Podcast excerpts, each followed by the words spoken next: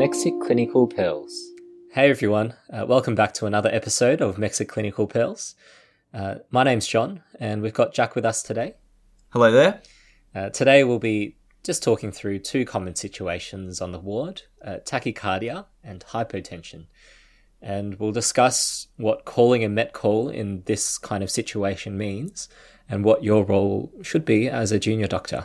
So, John, when we hit the wards as an intern, we'll really be expected to know when to escalate and call for help if a patient is deteriorating, and also some of the basic things to do before senior medical staff from a Met Call team come. Yeah, I guess when we're as medical students, it can all seem a bit chaotic from afar if we ever do get to see a Met Call.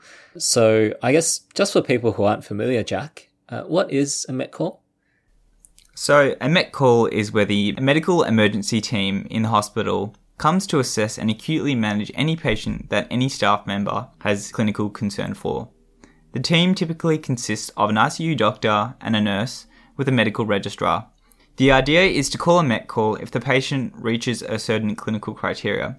Say if their heart rate, respiratory, rate, or systolic blood pressure becomes too high or too low, if their saturations drop too much, if their conscious state suddenly drops, the actual clinical criteria changes from hospital to hospital, but the idea is essentially the same. Yeah, and I guess if you're the only intern on the ward, uh, you've called the Met, uh, while you won't be expected to run the actual Met call and be a cowboy, uh, there'll still be some time before the team actually arrives uh, where you can get the ball rolling. So, in this podcast, we'll just go through some of the key considerations of what to do as an intern during a Met call. So we'll start off with the case. We have a 70 year old woman, day 3 post hemiarthroplasty for right NOF fracture, um, and has a blood pressure of 95 on 50. You're paged to go see the patient. What do you do, John? Yep, so uh, I guess the first thing to do, uh, in my mind, is to have the right questions ready to assess how serious the situation is. Uh, so obviously, an abnormality in vital signs is potentially serious. Uh, it's not like a page for constipation or a page saying uh, that the patient stubbed their toe. Uh, so the first the first thing I would do is give the person, usually the nurse, uh, a call and ask what the other vitals are doing um, and characterize how long this issue has been going on for. Uh, so has her hypotension happened acutely or has it kind of stayed that way post-op?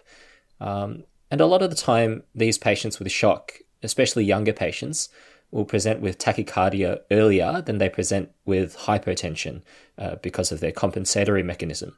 Uh, so I want to know their heart rate and a few of the other vital signs. So if they're tachypneic, that could indica- indicate that the patient's in shock or metabolic acidosis, or they might have like a cardiorespiratory etiology for their presentation. Um, or if the patient has a temperature, that's pretty suspicious for sepsis or like septic shock. So I'd want to know the other vital signs. So, John, uh, in this situation, the nurse very helpfully tells you over the phone that the heart rate is 110, her respiratory rate is 24, she has a temperature of 37.4, and her oxygen saturations are at 95%. This has only just happened while the patient was lying in bed. Her blood pressure usually sits at 150 on 90. Okay, so it seems like she's acutely hypotensive and a bit tachycardic.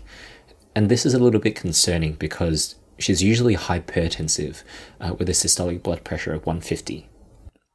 So I'll definitely go to the patient's bedside immediately uh, and make sure that the patient's notes are nearby um, and ask the nurse to initiate some basic investigations, uh, like doing an ECG and blood sugar level. I think most of the time, uh, when we're first on the scene, those are always cheap and easy to do and give us a lot of really good information. And then I want to look at the patient. Uh, this is really important, I think, uh, to actually see if the patient looks unwell. Um, are they drowsy? Do they look clammy and pale? Do they look like they're in distress or in their, they're in pain? So those are the things I would look for. And so our patient's vitals aren't really in the Met call criteria yet, uh, but something else to know is that uh, clinical concern is also part of the Met call criteria. So I would consider uh, actually calling a Met call in this situation. Now, To assess the patient, it's useful to use a structure. I like to think uh, of going through A, B, C, D, E. So first off, we'll start off with the airway. You want to assess if it's patent, and you can usually confirm this by seeing if the patient's talking. Secondly, you want to see if the patient is breathing, um, and in particular, if they have any distress or any excessive work of breathing. And you can also correlate this with their respiratory rate or their oxygen saturations. If they were hypoxic, you'd start them on supplemental oxygen via a Hudson mask. Thirdly, we want to look at circulation, in particular, looking at their pallor and perfusion. We'll feel their peripheries for warmth and coolness, feel their pulse, and we'll also correlate this with their heart rate and blood pressure. For our patient here, this will be an important section to think about.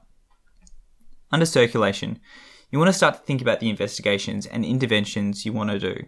If the patient isn't lying down, we'll lie the patient down and see if their blood pressure improves. We'll get a large bore IV cannula and take bloods while you're there. Usually, we'll get an FBE, UEC, and a blood gas. VBG will usually suffice in this situation. The main things we want to look for here are the hemoglobin in case of blood loss, the lactate in case of shock, and also the creatinine and urea in case of acute kidney injury. If you do suspect blood loss, for example, if there's a hematoma at the surgical site, you would do a cross match. And with IV access, you can start to give a 500 milliliter normal saline bolus. If they have heart failure, you can start with a 250 milliliter bolus instead. Yeah, and before we go on, just with these blood tests that we're talking about, um, I mean, FBE, UEC, VBG, that's uh, quite reasonable uh, and standard. But if we're still concerned about shock, then we can consider doing things like LFTs um, or coagulation studies if we're worried about uh, DIC or end organ damage. Um, or if the patient, for example, has chest pain, uh, we might do things like troponin levels, perhaps a D dimer if you want, but obviously this patient is post op, so we probably wouldn't. But uh, I think still, most of the time, we just opt for a FB, UEC, VBG uh, and consider uh, other add ons uh, if necessary. So, John, if we keep going with our ABCDE mnemonic, we've done our ABC bit, which is the most important part. Now we start to think about disability and environment. So for disability, we want to think about if the patient is maintaining their conscious state. And we will also want to double check that the BGL and the ECG has been done for the patient. For environment, we really want to look um, at the uh, situation itself and just see what's going on. So before this point, we've gone through the ABCD, we've done some basic investigations, we've double checked their vital signs, and now you want to do a focused examination and assessment of the patient. Yeah, so I guess in our case, so we've sent off the FB, UEC, VBG. Her sugar levels and ECG are normal. She just has a sinus tachycardia. You look at the ECG, there's no ST elevation, no T wave inversion, no poor R wave progression, no right heart strain, and the amplitude and voltage of the waves look normal. So, in other words, there's no immediately concerning features of a STEMI or massive PE or pericardial effusion. And so now, after these ABCDE steps, uh, we put on our medical thinking hat, and hopefully at this point, the Met Call team has actually arrived or they're kind of trickling in. At this stage, we can still be really helpful as an intern, uh, even though they've come in and they're kind of taken over. Uh, at this point, we want to think about the three C's. So the three C's are care, call, and clarify. So with care, what we're thinking about is goals of care, or as some people call it, the resuscitation status. Uh, so this is really crucial to know. They may not even be for resuscitation. Uh, they may only be for ward management.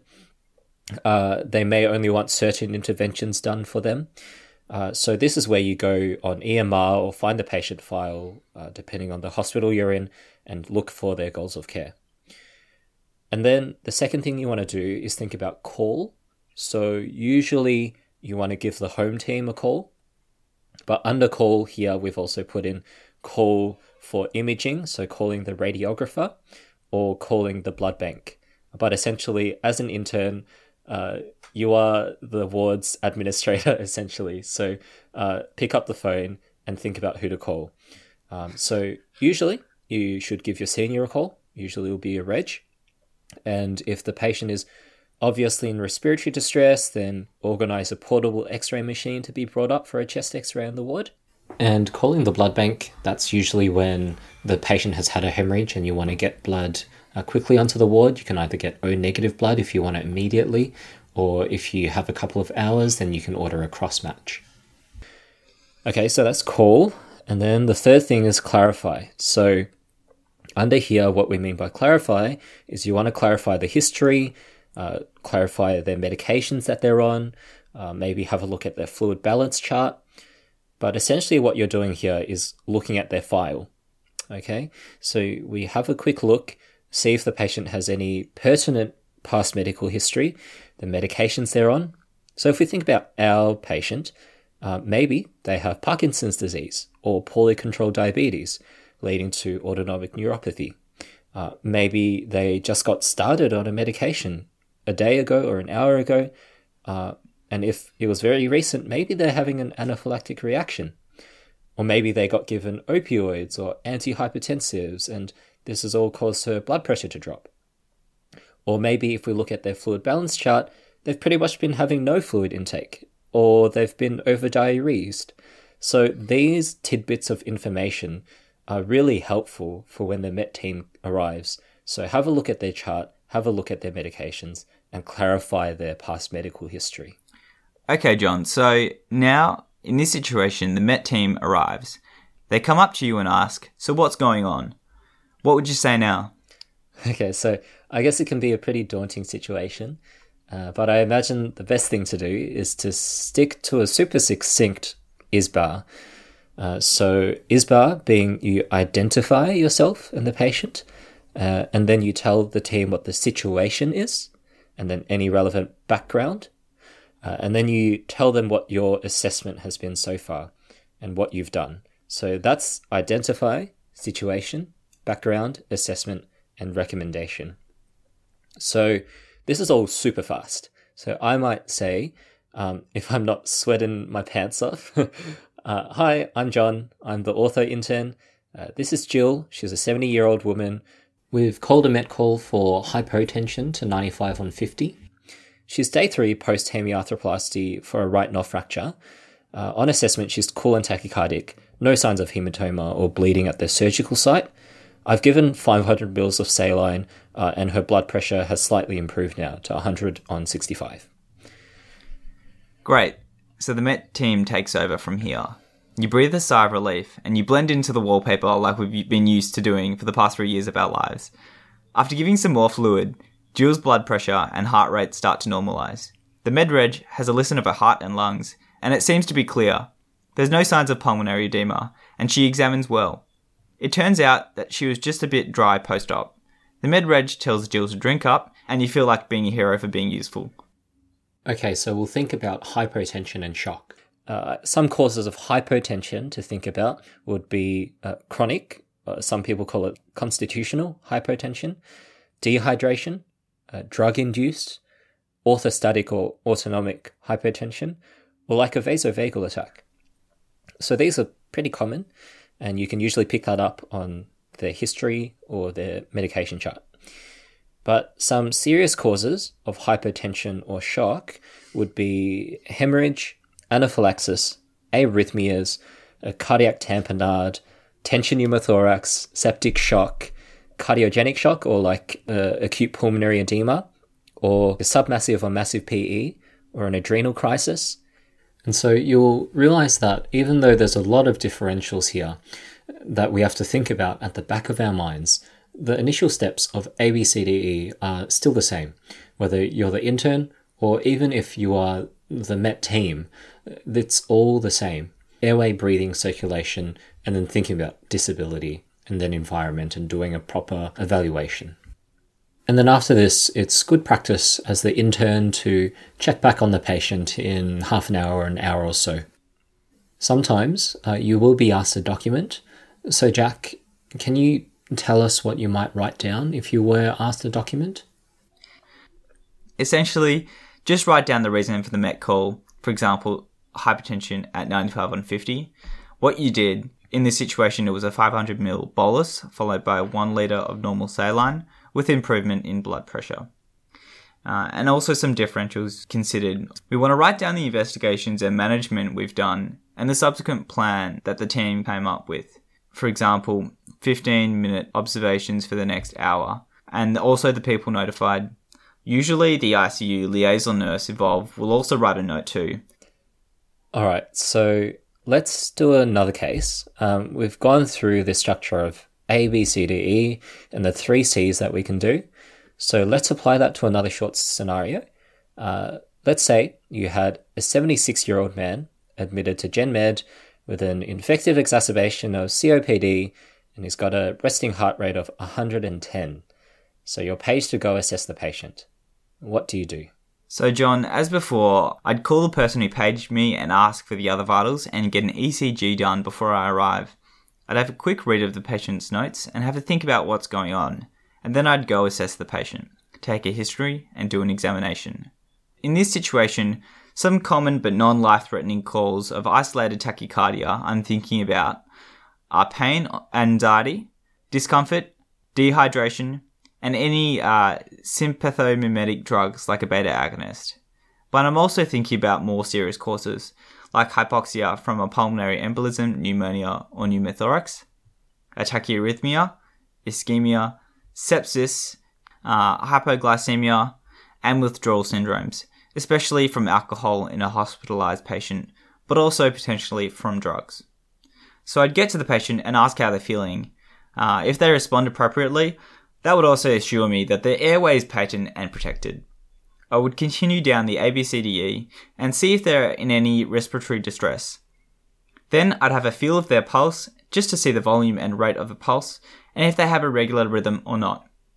As part of breathing and circulation, I'd also have a listen of their heart and lungs. And at this point, I want to do an ECG uh, and BSL. And during all of this, I'm thinking to myself, do I need to escalate this?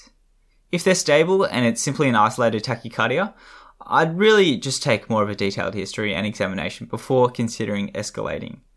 Uh, so, just to list some red flags, we'd be thinking about chest pain, shortness of breath, and also pre-syncopal symptoms like lightheadedness and dipping in conscious state. I'd also want to know if they're having any palpitations. I'd want to find out if they have any significant cardiac history, like previous arrhythmias, ischemic heart disease, or if there's any structural heart disease. I'd also want to review their medications just to see if there's anything that could have precipitated the tachycardia. When doing an examination, it would really be targeted to whatever I think's going on. Some general things to look at would be for hydration status, any areas of pain or infection, fecal loading indicating constipation, having a listen to their heart and lungs if you haven't already, and also looking for any signs of DVT. All right, great. So let's say that during your assessment, um, Bob, the patient in the scenario, uh, gets tachypneic and short of breath. See, he says that he feels more short of breath than usual when he's talking to you.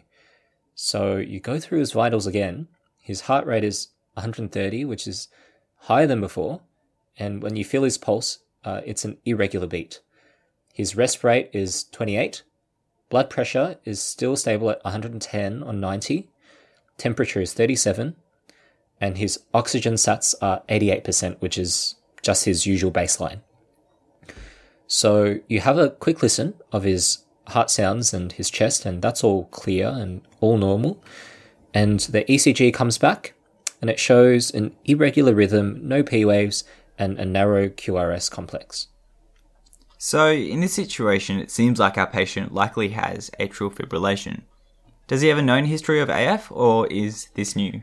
So, you have a quick scan of the medical files. It says that he actually does have paroxysmal AF, for which he takes metoprolol and rivaroxaban, and he's already taken today's doses. You ask him some more questions, and he does say that he's had palpitations today, and it's only come on over the last 30 minutes or so. Aha, so it seems like his infective exacerbation of COPD has likely put him back into his AF. Since I already have clinical concern for his situation and his heart rate is borderline for a MET call, I would uh, be happy to call one now. We should still note that he's maintaining his blood pressure and not in any pulmonary edema. Firstly, I'd go through my ABCDE and see if there's anything I can be doing. Airway and breathing seem to be okay for now, so there's no need to give any supplemental oxygen uh, since his saturations are at his baseline. Under circulation, I'd also like to take some bloods to look for any reversible causes of his AF. Specifically, uh, UEC and CMP, looking for any electrolyte derangements, especially potassium and magnesium. I'd also do an FBE, TFTs, and probably a troponin too. But I would be double checking this with the MedReg before sending these off. Yeah, and I guess when the team does arrive, uh, or before they get there, we still also want to be thinking about the three C's. So, um, checking their goals of care, seeing if there's you know the home team that we can call up, uh, and looking at their charts and their past medical history and clarifying these things as well. So, if we come back to our case really quick, um, Bob was chemically cardioverted with amiodarone after the bloods came back, it was found that he had a hypokalemia, and so that was corrected with some uh, mini bags of potassium chloride. After which, Bob exclaims that he is a new man and feeling much better.